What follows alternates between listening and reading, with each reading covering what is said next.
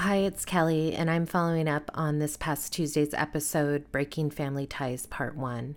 So Megan and I have received comments about the episode, and I want to share a couple of things. I want you to know that I don't take what we discussed lightly. This is a very serious and heavy topic, and for me personally, this is really the last option after conflict management and trying to work with family members.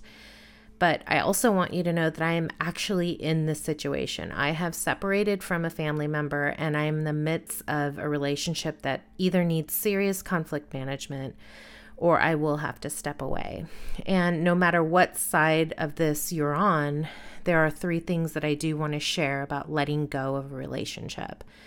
So the first is that you will likely be the bad guy in their narrative, and there's nothing you can do about that.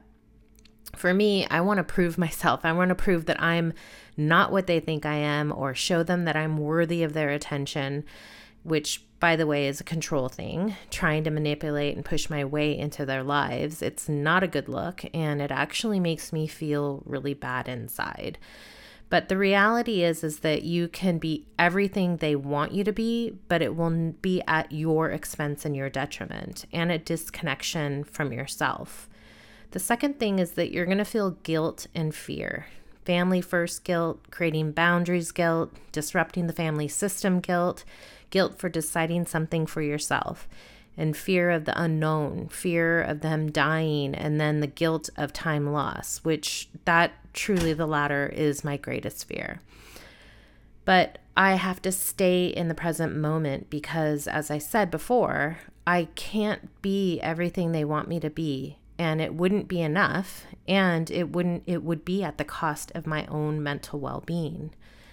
The third thing is that we will, and you will, feel grief, sorrow, and heartache, and for the past, for what's happening now, and the dreams of the future.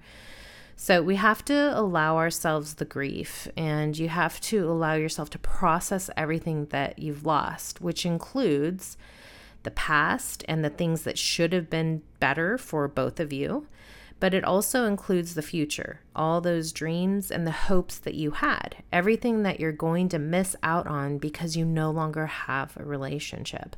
And that grieving is what you have to do to move on and let go. But in order to get through this, I have to put myself first, and I also have to continue to self-reflect.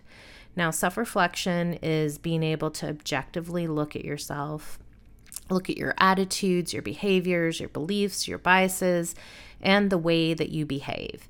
And so I have to look at myself in the situation and really acknowledge my participation. And I'm telling you that there is no way that we are perfect in all ways in our relationship. And I say that because there are patterns that need to be looked at, that need to be healed and need to be cared for. And I really think of it this way. If I'm having this situation with one person or relationship, I could definitely be having similar instances or issues in other relationships.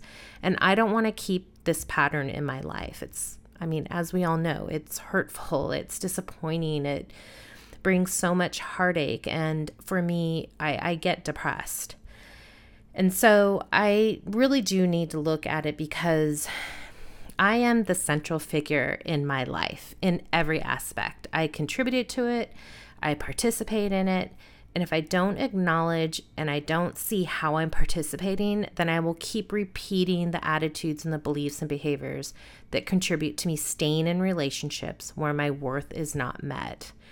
And so I want to leave you with this quote about closure from therapist Jillian Turecki. It's a social media post that I will link in the show notes. So she says, "The person you think you need closure from can't give it to you because they probably can't tell the truth to themselves any more than they can to you. You have to live with the unknown and trust that all the answers you seek are inside you. You don't need closure to move on. Closure is what happens when you move on." I know that this is really hard, and I am so sorry if you are experiencing this in any way. It's so complicated, and we are interviewing one of Megan's friends who has gone through a breakup with her family, and the main topic of that conversation is going to be about the concept of family first, which was really prevalent in her experience. So we're interviewing her next week, and we will post that in a couple of weeks. If you have any questions or comments, please let us know. All of our contact information is in the show notes. And thank you so much for listening.